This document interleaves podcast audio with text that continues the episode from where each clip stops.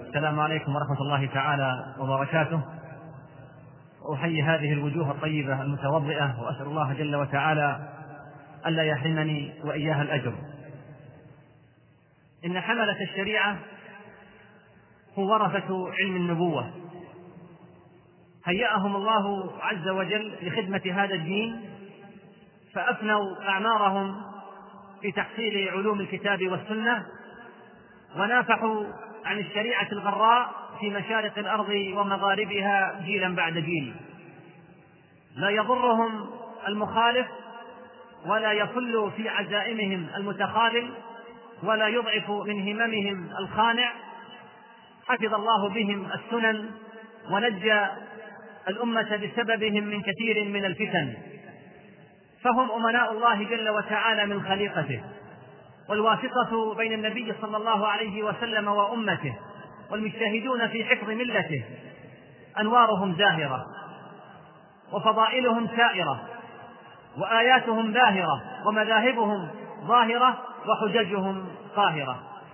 قال الإمام ابن الجوزي رحمه الله تعالى تأملت نفسي بالإضافة إلى عشيرتي الذين أنفقوا أعمارهم في اكتساب الدنيا وأنفقت زمن الصبوة والشباب في طلب العلم فرأيتني لم يفتني مما نالوه إلا ما لو حصل لي ندمت عليه. ثم تأملت حالي فإذا عيشي في الدنيا أجود من عيشهم وجاهي بين الناس أعلى من جاههم وما نلته من معرفة العلم لا يقاوم. انتهى كلامه رحمه الله. ومن هنا أيها الأحبة وجب بيان فضائل العلماء وتخليد ذكرهم ونشر سيرهم وتيسير الاستفادة منها وأخذ العبر والفوائد من تراجمهم والتأسي بخصالهم ومناقبهم. ويزداد الأمر تأكيدا في هذا الزمن زمن الصحوة الإسلامية المباركة واستعادة الأمة لوعيها بعظمة الأمانة التي تحملها ولن يصلح حال آخر هذه الأمة إلا بما صلح به أولها. ومن أهم الأسباب المساعدة على ذلك جدية الانتماء لهذا الدين صحة في الاعتقاد وتسليم في الانقياد وسلامة في ربط المسلمين اليوم بأسلافهم النجباء بالسير على نهجهم في الاهتداء وبصيرة في الدعوة إلى الله جل وتعالى وسمو في الأخلاق وصدق في الطاعة وتراحم فيما بينهم وتحقيق لشرطي قبول الأعمال في جميع ذلك الإخلاص والصواب بأن يعبد الله وحده وأن يعبد بما شرع. ومن بين هؤلاء العلماء الذين تفخر هذه الأمة بذكرهم هو الإمام العلامة القاضي أبو الفضل عياض ابن موسى ابن عياض اليحصبي السبتي المالكي دفين مراكش رحمه الله تعالى.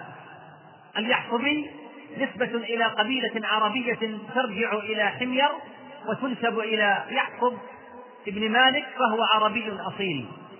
والسبتي نسبة إلى سبتة مدينة القاضي عياض حيث ولد ونشأ وقضى أكثر حياته فيها. وأما ألقابه فأشهرها القاضي الذي صار ملازما لاسمه لا ينفك عنه. ولد رحمه الله تعالى في مدينة سبتة ببلاد المغرب. في منتصف شهر شعبان سنة 476 للهجرة. ينتمي القاضي عياض إلى عائلة كريمة الشمائل معروفة بالعلم والفضل والخير. انتقل جده عمرون إلى مدينة سبتة فاشترى بها أرضا بنى في بعضها مسجدا وفي بعضها ديارا أوقفها على هذا المسجد وجعل باقي الأرض مقبرة للمسلمين. وكان رجلا خيرا صالحا من أهل القرآن. حج إحدى عشرة حجة وشارك في الجهاد بالأندلس ثم انقطع بعد ذلك للعلم والعبادة في مسجده بسبتة. فإلى هذا السلف الخير ينتمي القاضي عياض. وفي كنف هذه الأسرة الفاضلة تربى إمامنا وقاضينا فلا عجب أن نشأ على العلم والعبادة والجهاد مقبلا على الخير مرضي الخلال محمود الأقوال والأفعال. لقد تم القسم الأكبر من التكوين العلمي للقاضي عياض في مدينة سبتة حيث ولد ونشأ ولم يحتج إلى التبشير بالرحلة لما تميزت به هذه المدينة من الموقع والمكانة في النفوس فقد اجتمعت لها ثلاث صفات لم تعرف لغيرها من المدن المغربية فهي الرباط ودار العلم ودار الجهاد. فتلقى عياض رحمه الله العلم في هذه المدينة على يد علمائها ومن يفد إليها أو يستوطنها من علماء الأندلس والمغرب والمشرق. وعندما قارب القاضي عياض الثلاثين من عمره كان قد برع في جملة علوم الشريعة وأصبح علما مشهورا يشار إليه بالبنان وبان فضله وعلمه للعامة والخاصة. ولذلك فإنه لما عزم رحمه الله تعالى في أصول سماعاته والأخذ عمن لم يلق من علمائها وجد معارضة من أحد كبار شيوخه بأن من سيرحل إليهم عياض هم أحوج إلى عياض من احتياجه إليهم. لم يتمكن القاضي عياض من الرحلة إلى المشرق. برغم حرصه الشديد على ذلك بالحج وزيارة الحرم النبوي ولقاء الشيوخ وذلك لتقلده وظيفة القضاء وعدم تمكنه من الاستعفاء. وأخذه رحمه الله تعالى الأمر بجدية وتفريغ وقته وجهده وذهنه لذلك. وأيضا بسبب الفتن والاضطرابات والحروب ولغيرها من الأسباب لم يتمكن القاضي من الرحلة للشرق وقد ظهر ذلك جليا في بعض أشعاره حيث يظهر شوقه لزيارة المسجد النبوي فيقول يا دار خير المرسلين ومن به هدي الأنام وخص بالآيات عندي لأجلك لوعة وصبابة وتشوق متوقد الجمرات وعلي عهد إن ملأت محاجري من تلكم الجدران والعرفات لأعفرن مصون شيبي بينها من كثرة التقبيل والرشفات. لولا العوادي والأعادي زرتها أبدا ولو سحبا على الوجنات لكن سأهدي من حفيل تحيتي لقطين تلك الدار والحجرات أزكى من المسك المفتق نفعه تغشاه بالآصال والبكرات وتخصه بزواقي الصلوات ونواصي التسليم والبركات. لقد تسلسل القضاء في أسرة القاضي عياض رحمه الله تعالى حيث تولاه من بعده ابنه محمد ثم حفيده عياض بن محمد ثم ابن حفيده محمد بن عياض بن محمد. ومما يجدر التنبيه إليه إلى أن القضاء في ذلك الزمان كانت له منزلة كبرى وبخاصة وظيفة كبير القضاة التي تقلدها القاضي عياض والتي تسمى في هذه الأزمان برئيس القضاء الأعلى. هذه الوظيفة لا يعين فيها إلا من جمع بين سعة العلم والفقه وبين النزاهة والورع ومحاسن الأخلاق والشيم وبين الحكمة والحنكة وحسن التصرف والتدبير. وهذا ما اجتمع في عياض رحمه الله تعالى وقد يصعب اجتماعها في غيره. فسار عياض رحمه الله فيها بالعدل. ودعم أركان الحق لا تأخذه في الله لومة لائم. يقيم الحدود وينصف المظلوم ويأخذ على يد الظالم مهما كان جاهه ومنصبه. حازما جادا في إقامة حدود الله عز وجل. لا يسمح بالتهاون فيها وبهذه السيرة القضائية العطرة صار صيت عياض في مجال القضاء وبلغت شهرته الآفاق وتحدثت الركبان بعدله وحزمه ونزاهته وقوته في الحق ولطفه في المقابل مع أهل الاستقامة والاستجابة لحدود الله عز وجل. ولذلك فقد أحبه العامة وأجله الخاصة وهابه السلطان فلم يكن أحد يجترئ على مخالفة الشرع وتجاوز الحدود. هذا هو دور كبير القضاة. فشاع في عهده العدل واستتب الأمن كأنه هو الحاكم والسلطان. بل ونشطت الحياة العلمية وكثرت الإنجازات الاجتماعية من الأوقاف والأربطة وغيرها. وفي صفر سنة 531 للهجرة نقل إلى قضاء غرناطة من بلاد الأندلس. وفي أواخر سنة 539 أي بعد حوالي سبع سنوات ولي قضاء سبتة مرة أخرى فابتهج بذلك أهل بلده وذلك برجوع قاضيهم إليهم وسار فيهم سيرته المحمودة المعهودة. لم يعرف عياض رحمه الله في طفولته لهو الصغار فقد فتح عينيه على حياة جادة في أسرة صاحبة رسالة ومدينة تعج بالعلماء والعباد والمجاهدين فوجد في بيئته مقومات التربية الإسلامية المنضبطة والتنشئة الصالحة الخيرة وهي العلم والعبادة والجهاد. وكان ذلك في ظل دولة تحترم العلم وتجل أهله وتكرمهم وتقف عند أحكامهم ومشوراتهم وهي دولة المرابطين. فأقبل على حفظ كتاب الله عز وجل حتى أتمه في سن التمييز وأكثر من مجالسة العلماء حتى برع في مختلف فنون علوم الشريعة. كان رحمه الله صواما قواما يقوم ثلث الليل الآخر بجزء من كتاب الله عز وجل. لم يترك ذلك قط على أية حالة كان متدينا ورعا متواضعا. كان رحمه الله إمام الحديث في وقته. وأعلم الناس بعلومه حسنة من حسنات الأيام. حاز من الرئاسة في بلده والرفعة ما لم يصل إليه أحد قط من أهل سبتة. قال الحافظ ابن القصير رحمه الله تعالى لما ورد علينا القاضي عياض غرناطة خرج الناس للقائه وبرزوا تبريدا ما رأيت لأمير مؤمر مثله. ولما استقر عندنا كان مثل التمرة. كلما ليكت زادت حلاوة. كان برا بلسانه جوادا ببنانه كثير التخشع في صلاته مواصلا لصلاته. لقد وافق نشأة القاضي عياض وطلبه للعلم والشطر الأكبر من حياته زمن الاستقرار والرخاء في بلاد المغرب مما ساعده على التفرغ للطلب ووفرة العطاء بعد ذلك في مجال التعليم والتأليف والقضاء والشورى.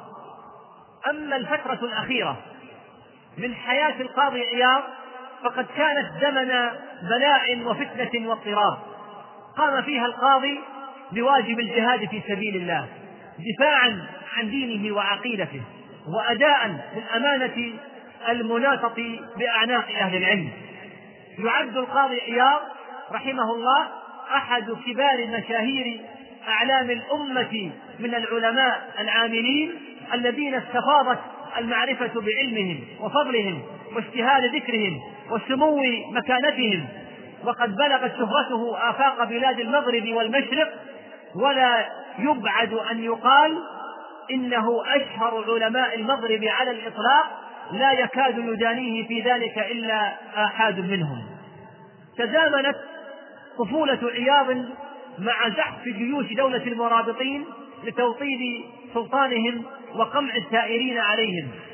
فتعود عياض الطفل على رؤية الجند وسماع قعقعة السلاح وصار ذلك مألوفا لديه مع ارتباط ذلك بهدف عظيم وهو إرساء قواعد الدين. لقد شاع مذهب الإمام مالك رحمه الله تعالى في بلاد المغرب عامة وتشبثوا به وخدموا هذا المذهب خدمة جليلة حتى إن كتبهم في المذهب وشروح الموطأ تحتل مقام الصدارة في مراجع الفقه المالكي شرقا وغربا. أما القاضي عياض فإن بيان مكانته بين علماء المذهب لا تحتاج إلى كبير تقرير فقد أطبقت مصادر ترجمته على أنه أحد كبار أعيان علماء مذهب الإمام مالك في عصره بل على مدار تاريخ علماء المذهب ومع محبته للإمام مالك وشدة تفانيه في خدمة مذهبه فإنه ليس متعصبا له. ولذلك كثيرا ما تجده يوافق المذاهب الأخرى ويخالف قول الإمام مالك وأصحابه إذا كان الدليل خلافه بتلك الحصيلة العلمية الواسعة وعلى يد أولئك الشيوخ المتميزين وبذلك التحصيل الجاد المتواصل تخرج عياض وبرع في مختلف العلوم حتى صار البحر الذي لا يدرك عمقه في الحديث وعلومه. والنهر الدفاق في الآداب والخبير الماهر في الميدان الفقهي والقضائي والموسوعة الكبرى في اللغة العربية وآلاتها وينبوع المعرفة ومعدن الفوائد وخلاصة القول فيه أنه إذا عد جهابذة المغرب والأندلس كان رحمه الله تعالى رائدهم ويتيمة عقدهم وبعد ذلك جاء وقت الأستاذية والعطاء والوقوف على ثغرة بل على ثغرات تحتاج الأمة في زمنه إلى من يقف عليها. فإذا به رحمه الله يتصدر علماء وقته في العلم وأيضا حضوره السياسي والاجتماعي الذي جعله بحق انموذجا فريدا للعلماء العاملين.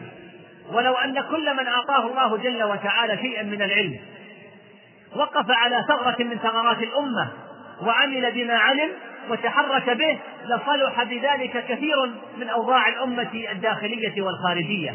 لكن مصيبة الأمة هو أنك تجد خزائن من العلم ومكتبات ضخمة تجمعت في شخص أحيانا لكن بلا أثر. ولم يكن قاضينا من هذا الصنف من العلماء كما ستسمع بعد قليل.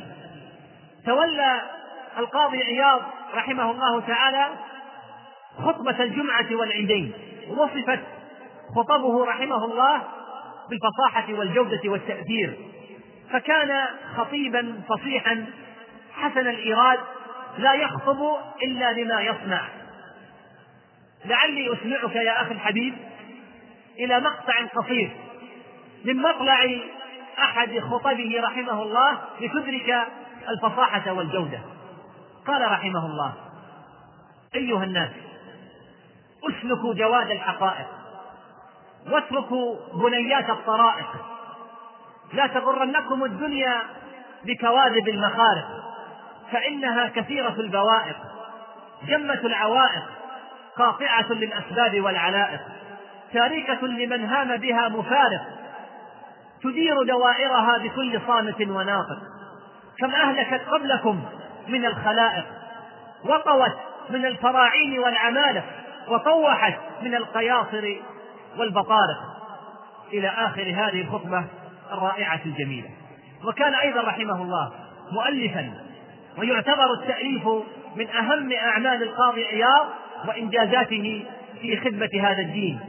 وإن قارئ كتب عياض ليعجب من قوة عارضته وعلو كعبه في العلم وسعة معارفه ودقة تخريجاته وضبطه وتعليقاته واستدراكاته ونقده فهو يتكلم في كل علم من العلوم كلام كبار أئمته حتى كأنه متخصص فيه وحده.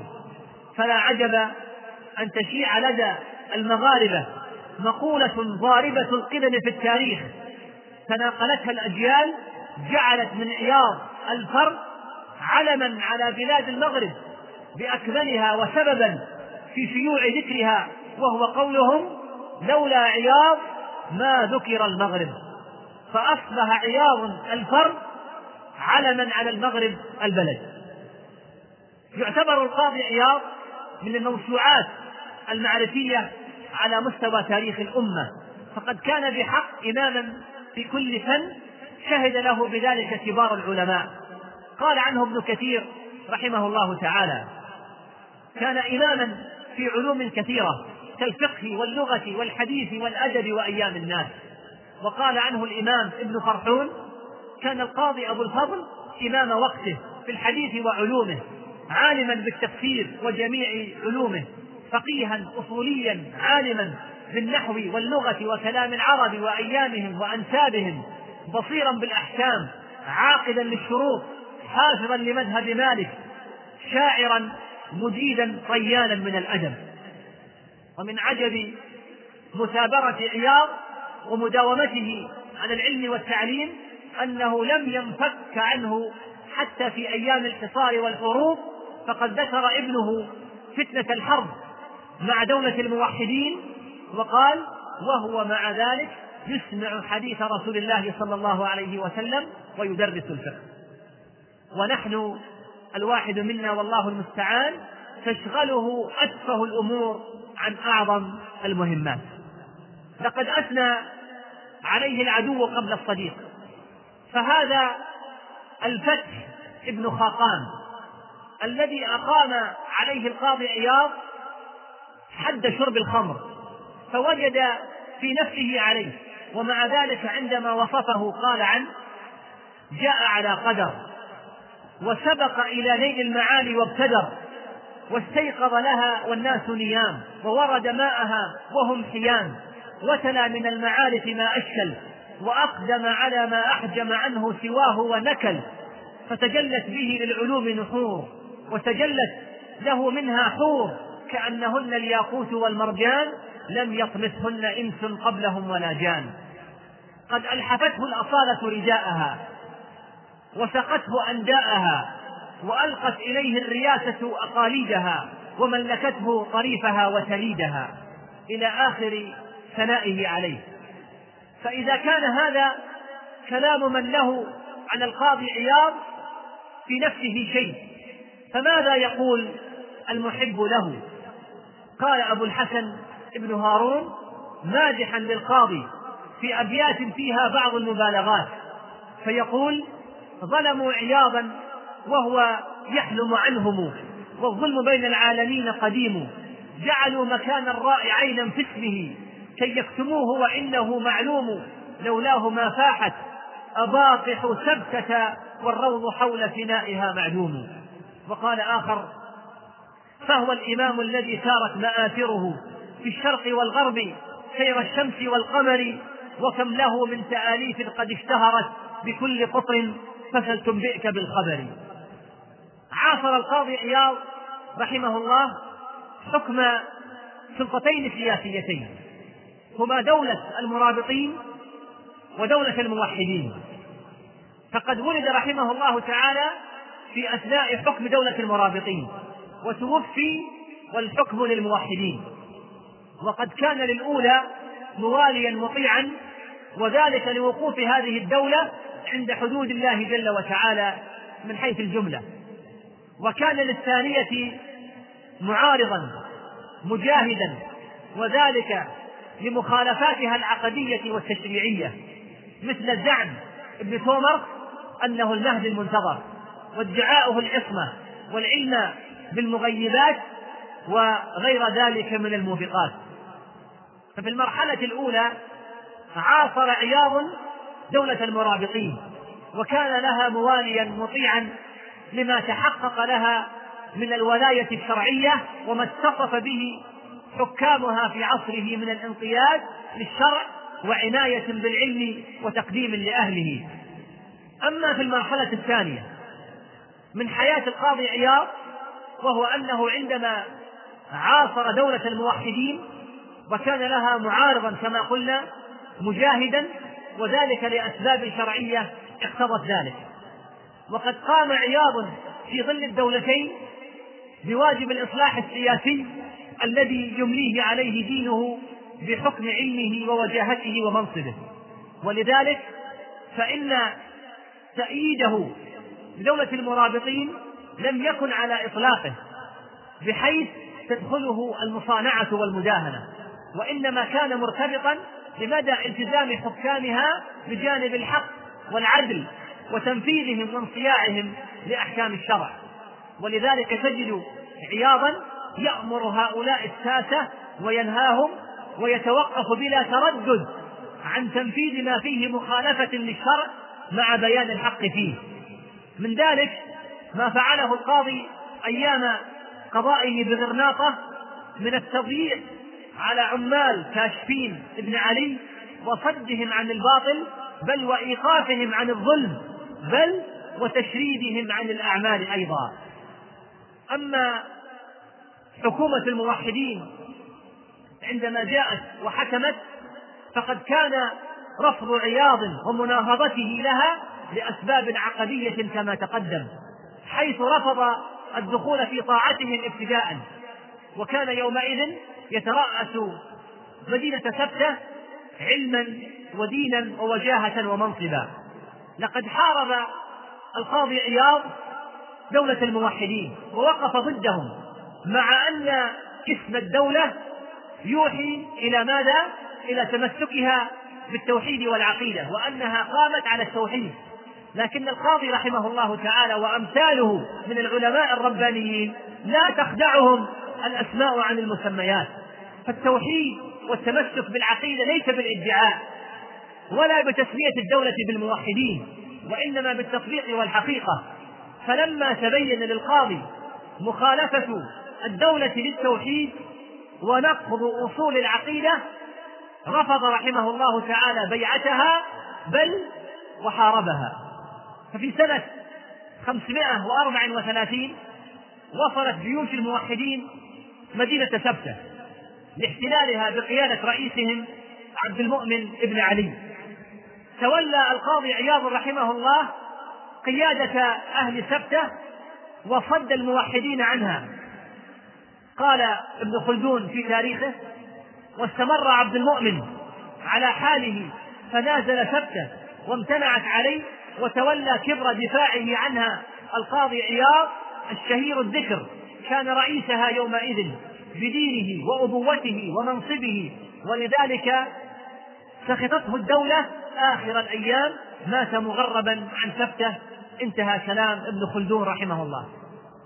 فلما استولى الموحدون على مختلف مدن المغرب واستتب لهم الأمر اضطر أهل سبتة لمبايعتهم ودخلوا على مضض في طاعتهم وعلى رأسهم القاضي عياض الذي لم يجد بدا من ذلك وذلك حقنا لدماء المسلمين.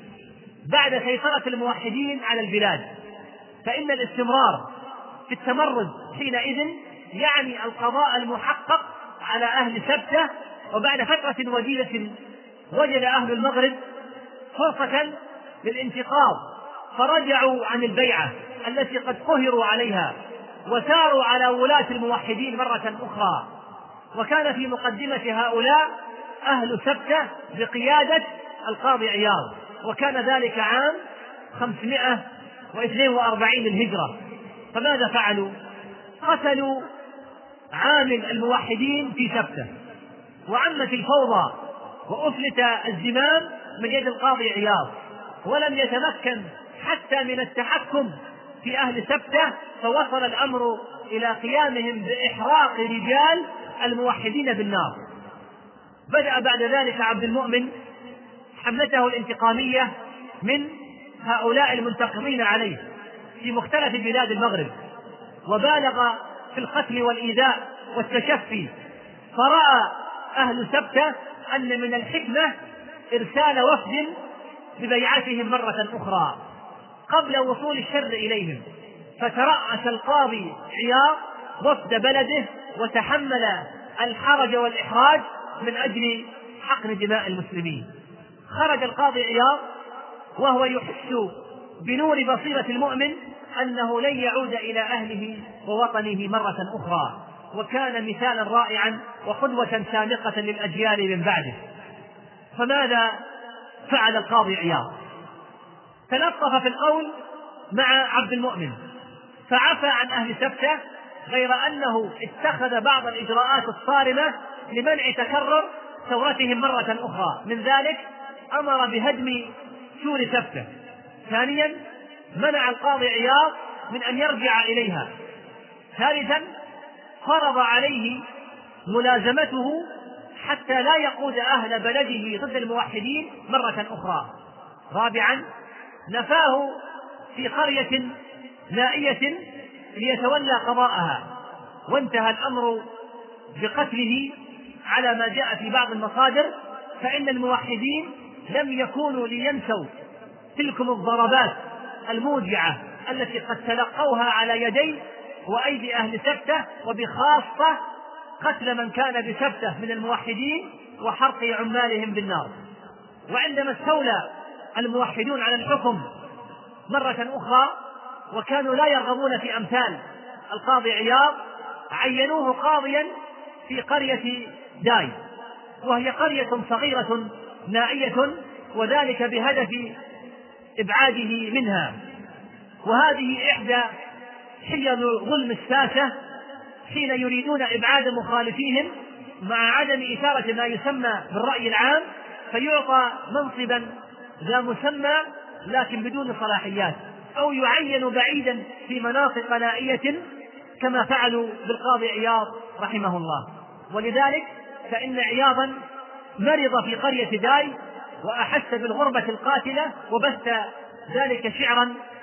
فقال رحمه الله أقمرية الأدواء بالله طالحي أخا شجن باللوح أو بالغناء فقد أرقتني من هديدك رنة تهيج من برحي ومن برحائي لعلك مثلي يا حمام فإنني غريب بداي قد بليت بدائي فكم من فلاة بين داي وسفة وخرق بعيد الخافقين قوائي يذكرني سح المياه بأرضها دموعا أريقت يوم بنت ورائي.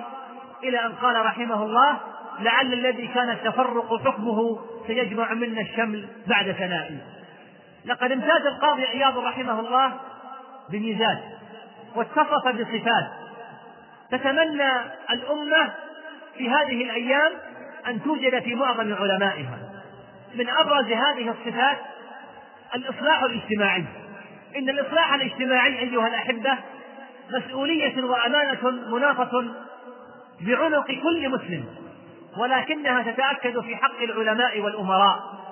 وقد قام قاضينا رحمه الله تعالى بهذه الأمانة خير قيام حيث ترجم علمه إلى عمل ظهرت ثماره جامعة في بره بالفقراء وحبه للمساكين والسؤال عن أحوالهم وكثرة الصدقة عليهم بالإضافة إلى سعيه في كل ما فيه الصالح العام. وحقوق الرعية وقيامه بجملة من الإنجازات التي ظلت آثارها بثبتة لعدة قرون. ونظرا لهذه الفضائل والشيم التصقت بالقاضي عياض كنية أبي الفضل دون سواها. رغم أنه لم يكن له ولد يسمى بذلك الاسم وإنما كني بذلك نسبة لكثرة فضائله. الإصلاح الاجتماعي مسؤولية وأمانة عامة تتوزع على كافة المسلمين فيأخذ كل واحد حظا منها بحسب موقعه. فالرجل راع على أهل بيته وهو مسؤول عن رعيته والمرأة راعية على بيت زوجها وهي مسؤولة عن رعيتها. والعبد راع على مال سيده وهو مسؤول عن رعيته. والإمام راع وهو مسؤول عن رعيته. وتعظم المسؤولية بقدر ما يعظم مركز الإنسان في مجتمعه. ولذلك كان أعظم الناس مسؤولية من؟ إنهم الأمراء والعلماء. العالم متمتع بثقة الأمة. مؤتمن على مصالحها تسمع نداءه وتدرك إخلاصه وصدقه وهو قدوة في سلوكه الخاص والعام. يرسم لنفسه في عين الأمة وقلبها مثلا أعلى للإنسان الصالح المصلح. وهو بعد هذا وذاك يعيش وسط الأمة غير منعزل في خلوة ولا حبيس في صومعة ولا مطل من برج. فيكون أقرب الناس إليها وأكثرهم شعورا بأحوالها. والإصلاح الذي يقوم به هذا العالم ليس وظيفة رسمية يتقاضى عليها راتبا ويكون له من أجلها مكتب وموظفون وإنما هو عمل تلقائي يؤدي به العالم أمانة دينية ويقوم بواجب لا يبتغي به في الدنيا جزاء ولا شكورا. بل يتجرد من كل الأغراض الدنيوية حتى السمعة والشهرة. قال الله تعالى تلك الدار الآخرة نجعلها للذين لا يرجون علوا في الأرض ولا فسادا والعاقبة للمتقين. فإذا انحرف العالم أو خان أمته وتخلى عن مسؤوليته فأصبح ينافق أو يتملق أو يداري أو يتسامح في الدين رغبة في المنصب أو الراتب أو كل ما هو من باب بيع الدين بالدنيا كان خطره في الأمة أفدح من السم والداء لأنها تفسد بفساده. وفي تاريخ الطبري رحمه الله تعالى أن أمير المؤمنين عمر بن الخطاب رضي الله عنه كان إذا نهى الناس عن شيء جمع أهله وقال لهم إني قد نهيت الناس عن كذا وكذا وإن الناس ينظرون إليكم نظر الطير إلى اللحم فأقسم بالله لا أجد أحدا منكم فعله إلا أضعفت عليه العقوبة.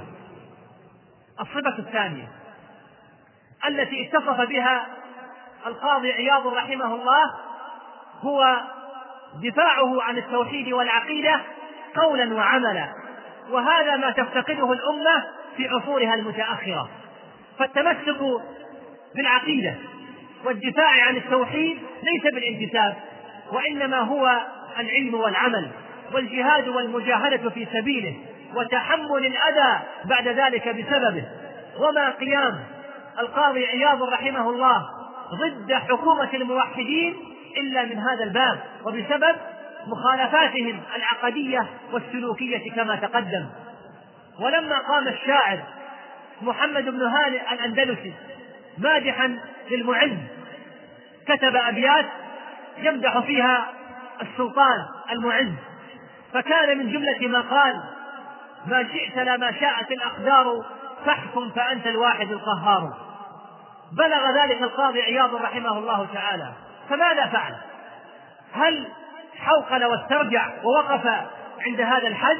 لا. وإنما تحرك كالأسد وأخذته الغيرة على دين الله جل وتعالى. ودافع عن معتقد أهل السنة فأخرج فتوى بتكفير هذا الشاعر. أين علماء العقيدة في الأمة اليوم؟ من كتابات كثير من العلمانيين والحداثيين في طول العالم الإسلامي وعرضه من مقالات وكتابات وقصص وروايات الكثيرين التي لا تحتمل التأويل في ردة صاحبها. ووصل الحال في بعضها إلى الاستهزاء بالدين صراحة والتعريض بالدعاة والصالحين ولا حول ولا قوة إلا بالله. الصفة الثالثة القاضي عياض رحمه الله.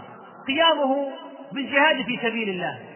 لم يعرف القاضي عياض أن واجبه كعالم هو الإمامة أو الخطابة أو الإفتاء والتدريس أو التأليف فقط. بل لما استوجب الأمر أن يدافع عن الدين وعن التوحيد وعن العقيدة. بالنزول بنفسه إلى ساحات الجهاد لبس لأمته وأخذ عدته وكان في مقدمة الناس قدوة وعملا. إن كان من تعليق على هذه الفقرة فهو أن يقال بأن حركات الإصلاح في حياة الأمة لا بد أن يتولاها وأن يأخذ بيدها العلماء. لأن جمهور المسلمين يثقون ويلتفون حول العلماء المخلصين العاملين أكثر من التفافهم وثقتهم بأية شخصية أخرى. ولو تأملنا أيها الأحبة مراحل التغيير وحركات الإصلاح في العالم الإسلامي لرأينا أن وراءها كان العلماء الربانيون المخلصون خصوصا في الدول الإسلامية التي قد وقعت في فترة من فتراتها تحت ظل الاستعمار الغربي. تجد أن الذي قاوم الاستعمار وأن الذي أيقظ وألهب روح الجهاد في سبيل الله وتحرير البلاد هم العلماء العاملون. نعم قد يكون هناك من له دور بارز في جانب معين وله تأثير في الناس أيضا. كقائد عسكري مثلا ينتقل بالأمة من انتصار إلى آخر أو خطيب مفوه يؤثر في مستمعيه ويفيدهم. كل هذا وارد. لكن الانقلاب في حياة الأمة والتغيير الشامل الكامل من حالة المرض إلى الصحة ومن الضعف إلى القوة ومن الذلة والتهور إلى العزة والتقدم هذه الحالة وهذا التغيير لا يمكن أن يكون في مقدمته خطيب أو داعية أو قائد جيش بل لا بد أن يكون الرأس فيه عالم من علماء الشريعة. لكي يوجه الأمة وفق كتاب الله جل وتعالى وسنة رسوله صلى الله عليه وسلم وذلك لاحتمال حصول نوازل. فيحتاج الموقف إلى فقه هذه النوازل ويحتاج الموقف إلى فتاوى شرعية مسددة وهذا لا يصلح لها إلا العلماء الربانيون. إن علماء أية أمة وأي مجتمع لا بد أن يكونوا هم في مقدمة الناس يوجهونهم ويرشدونهم ويبثون الوعي فيهم. ولا يمكن لأي مجتمع ولا لأي واقع أن يتخلص من سيطرة أعدائه عليه وأن يحصل إصلاح عام بين الناس إذا تخلى العلماء وأصحاب الرأي والفكر عن دورهم. لم يكن القاضي عياض رحمه الله في الفترة التي عاش فيها لوحده بل كان معه علماء آخرون أجلاء لم يكونوا أقل منه في بعض علوم الشريعة كالإمام الأصيل مثلا رحمه الله والإمام أبي عمران الفاشي وغيرهم. لكن السؤال لماذا لم يشتهر ذكر هؤلاء كما اشتهر ذكر القاضي عياض؟ ولماذا لم تردد الأمة ذكر الأصيل أو الفاشي أو غيرهم من علماء المغرب الأجلاء الذين كانوا مع القاضي عياض وعاشوا في زمنه ووقته. فبقي ذكر القاضي هو الذي يردد. ولماذا سطرت كتب التاريخ مئات الصفحات في ذكره دون غيره؟ واطرح هذا السؤال نفسه في العصر الذي عاش فيه مثلا شيخ الإسلام ابن تيمية رحمه الله تعالى أو الإمام أحمد بن حنبل. فلم يكن ابن تيمية في عصره لوحده. ولم يكن ابن حنبل هو العالم الوحيد في بغداد. فلماذا بقي ذكر هؤلاء ونسي غيرهم؟ الجواب أن التاريخ لا يخلد إلا ذكر من عمل لهذا الدين من العلماء وبذل في سبيله وتحمل من أجله وأوذي بسببه. العالم الذي ينزل للناس ويكون قريبا من العامة. العالم الذي يشارك الأمة في همومها وآلامها. لقد كان العلماء على امتداد التاريخ الإسلامي هم ضمير الأمة الذين لا يستغنى عنهم في ساعات العسره والأوقات العصيبة. إن العلماء يقومون دائما بدور الطلائع الذين يكتشفون الخطر قبل وقوعه وينبهون قومهم على المزالق قبل أن يتورطوا فيها. ولذلك فإذا أردت أن تقيس وعي أمة من الأمم أو مجتمع من المجتمعات أو دولة من الدول أو حكومة من الحكومات وقيمتها فانظر إلى علمائها وأثرهم ونظرة ذلك المجتمع أو تلك الأمة أو تلك الدولة إليهم. ومن جهة أخرى فحيثما انتشر الطغيان سواء منه طغيان الفرد أو طغيان الجماعة وسادت العقليات التي تضيق بالمساءلة والنصح وتحكمت العصبيات والأهواء فإنك واجد انحسارا لأثر العلماء لأنهم أول من يتأثرون بهذه الموجات التي هي وبال على الأمة كلها. إن مهمة العلماء مهمة صعبة لأنهم يتصدون لجبهات صعبة ولا يفوزون بالتفاف الجماهير حولهم وبثقتهم بهم إلا بعد انتصارهم على هذه الجبهات التي يتصدون لها. من هذه الجبهات جبهة النفس وما فيها من أهواء وشهوات. وجبهة الإغراءات الخارجية التي تخاطب حظوظ النفس. وجبهة التهديد والتخويف من أجل كتم كلمة الحق أو إضفاء الشرعية على الباطل. إن الناس بغير العلماء جهال. تتخطفهم شياطين الإنس والجن من كل حدب وصوت وتعصف بهم الضلالات والأهواء من كل جانب. ومن هنا كان العلماء من نعمة الله جل وتعالى على أهل الأرض.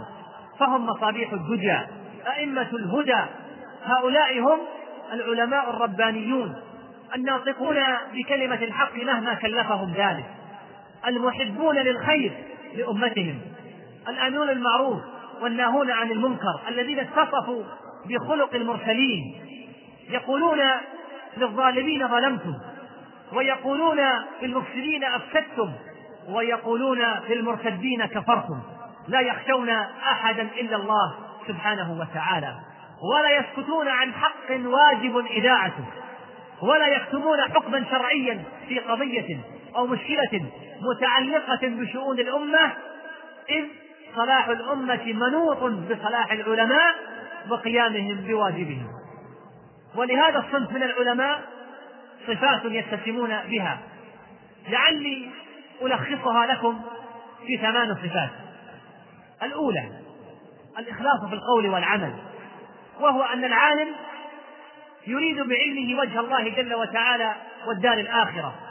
لا يتطلع لمنصب ولا لجاه ويكون مستشعرا دائما أن أول من تسعر بهم النار يوم القيامة رجل تعلم العلم وقرأ القرآن لغير الله. وفي الحديث من تعلم علما مما يبتغى به وجه الله لا يتعلمه إلا ليصيب به عرض الدنيا لم يجد عرف الجنة يوم القيامة. ثانيا العمل بما علم ودعوة الناس إلى ذلك. فإنه لا فائدة من علم لا يتبعه العمل. ولهذا فإن العلماء العدول تجد علمهم في حركاتهم وسكناتهم وصمتهم وكلامهم ومواقفهم. وفي الحديث عن مسعود رضي الله عنه النبي صلى الله عليه وسلم أنه قال لا تزول قدم ابن آدم يوم القيامة من عند ربه حتى يسأل عن خمس عن عمره فيما أفناه وعن شبابه فيما أبلاه. وعن ماله أين اكتسبه وفيما أنفقه وماذا عمل فيما علم. ثالثا خشية الله جل وتعالى ومراقبته في القول والعمل. قال سفيان الثوري رحمه الله إنما يطلب الحديث ليتقى به الله. وقال ابن عبد البر وليعلم المفتي أنه موقع عن الله عز وجل أمره ونهيه وأنه موقوف ومسؤول عن ذلك. وعن مالك رحمه الله أنه كان إذا سئل عن مسألة كأنه واقف بين الجنة والنار. وقال بعض أهل العلم لبعض المفتين إذا سئلت عن مسألة فلا يكن همك تخليص السائل ولكن ليكن همك تخليص نفسك أولا. رابعا قول الحق وإظهاره. وهذا من أهم واجبات العلماء وهو الرد على شبهات أهل الزيغ والضلال. وإنكار المنكرات المعلنة الظاهرة وبيان خطرها وإعلام الأمة بذلك وعدم التدليس عليهم لئلا يتخذ الناس سكوت العلماء عن المنكر الظاهر والظلم والبغي حجة في اعتقاد أن ذلك حق لا سيما مسائل الاعتقاد كالحكم بغير ما أنزل الله وتحكيم القوانين الوضعية واستحلال ما حرم الله وتقنينه وإلزام الناس به وموالاة المشركين ومظاهرتهم على المسلمين وتوضيح نواقض الإسلام وأمثالها من المسائل التي يترتب على السكوت عليها ضياع الفهم الصحيح لدين الله عز وجل واندراسه وانقلاب الحق باطلا والباطل حقا في نفوس عامة الناس مما لا يجوز السكوت عليه. هذا البيان للحق هو الميثاق الذي أخذه الله جل وتعالى على أهل العلم بقوله وإذ أخذ الله ميثاق الذين أوتوا الكتاب لتبيننه للناس ولا تكتمونه فنبذوه وراء ظهورهم واشتروا به ثمنا قليلا فبئس ما يشترون. خامسا التعاون والتشاور والتناصر وذلك بتبادل الرأي والمناداة إلى اجتماع كلمة المسلمين على الحق حتى تتحقق المصالح العامة ولا شك أن العلماء هم أولى الناس بجمع كلمة المسلمين. إذ الأمة إنما تجتمع على علمائها. فإذا اجتمعت كلمة العلماء وتوحدت وحصل بينهم التعاون والتناصح فإن ذلك أدعى إلى اجتماع الأمة وتعاونها وتضامنها في وجه عدوها. سادسا مناصرة المسلمين في مشارق الأرض ومغاربها. إن مسؤولية العلماء ليست محصورة بقطر أو ببلد معين بل ينبغي أن يعيشوا وأن يعايشوا هموم الأمة ويناصروا المسلمين في كل مكان ويردوا على أعدائهم ويرفعوا الظلم عنهم بما يستطيعون. لا يخشون في ذلك أحدا إلا الله.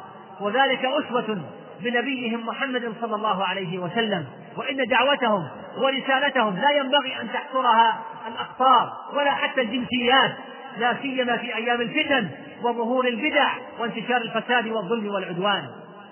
سابعا كشف سبيل المجرمين وذلك بتحذير الأمة من خطر أصناف المجرمين وطرق الظالمين وخداع المنافقين. وهذا هو جزء من بيان الحق وإظهاره وكما قيل وبضدها تتبين الأشياء والعلماء هم أعرف الناس بشبه المنافقين وخفاياهم الذين يمثلهم اليوم بكل وضوح أصناف العلمانيين ولهذا أمر الله جل وتعالى نبيه صلى الله عليه وسلم بجهاد المنافقين وكشف سبيلهم لتحذر الأمة من الوقوع في غوائلهم أو الانخداع بمظاهرهم الكاذبة. ثامنا الحذر من مجالسة أهل الأهواء أولئك القوم الذين لا تزال آثار الهوى والحسد تظهر في أقوالهم وأعمالهم. فهم باب فتنة في كل زمان ومكان ومفتاح شر على الأمة في السابق واللاحق وهل ما أصاب الإمام أحمد أو شيخ الإسلام وغيرهما من علماء الأمة إلا بسبب هذا الصنف من الناس؟ والأصل في علماء الأمة أن يتولوا الرد على أهل الأهواء ويحذر الناس من مخالطتهم لأن الناس تبع لعلمائهم. فإذا رأوا علماءهم يلاطفون أهل الأهواء فإنهم يقعون في شباكهم ويظنون أن ما عندهم هو الصواب. وأخيرا وليس آخرا إن علماء المسلمين هم الذين كانوا يقودون حملات الجهاد ويرفعون رايات الإصلاح ويدافعون عن حقوق أمتهم فلم ينزلوا في مساجدهم أو منازلهم أو يقتصروا على تدريس طلابهم وإفتاء الناس في قضاياهم الخاصة من طلاق ووضوء وصلاة وبيع وشراء وغيرها مع أهمية ذلك كله. بل كانوا يعلمون أن مسؤوليتهم أكبر من ذلك بكثير وأن واجبهم تجاه الأمة يتعدى هذه الأمور كلها ليصل إلى مناصرة المسلمين ومناهضة الكافرين وكشف ضلال الفاسقين والمجرمين ورد الظالمين عن ظلمهم وحماية شرع الله من التحريف أو التعديل أو التبديل ونبذ التحاكم إلى القوانين الوضعية أو التلاعب بأوامر الله عز وجل أو أوامر رسوله صلى الله عليه وسلم. العلماء الربانيون هم صمام الأمان في كل المجتمعات الإسلامية لكونهم يدعون من ضل إلى الهدى ويصبرون على الأذى ويحيون بكتاب الله الموتى ويبصرون بنور الله أهل العمى فكم من قتيل لإبليس قد أحيوه وكم من ضال تائه قد هدوه كما قال ذلك الإمام أحمد رحمه الله تعالى. العلماء الربانيون العاملون هم أئمة الهدى مصابيح الدجى أهل الرحمة والرضا بهم يحتدى ويهتدى ويقتدى. كم من طالب علم علموه؟ وتائه عن صراط الرشد أرشدوه وحائر عن سبيل الله بصروه ودلوه بقاؤهم في العباد نعمة ورحمة وقبضهم وموتهم عذاب ونقمة. قال النبي صلى الله عليه وسلم إن الله لا يقبض العلم انتزاعا ينتزعه من صدور العلماء ولكن يقبضه بموت العلماء حتى إذا لم يبقى عالما اتخذ الناس رؤوسا جهالا فأفتوا بغير علم فضلوا وأضلوا. حب العلماء طاعة وقربة وإيمان.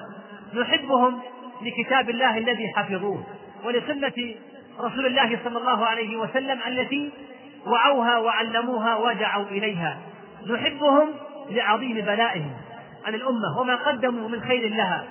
العلماء يوقرون ويحترمون ويقدرون. من أكرمهم فهو الكريم ومن أهانهم خب لئيم. ما أحوجنا إلى تقديرهم ونشر فتاواهم وعلومهم وطبع كتبهم وبثها في الآفاق لعل أن يكون لنا من الأجور كمثل أجورهم. شمس الدجى وحدائق الأزهار تتعانقان على صدى الأطيار فيردد الكون الفسيح عبارة فيها ثناء الواحد الغفار.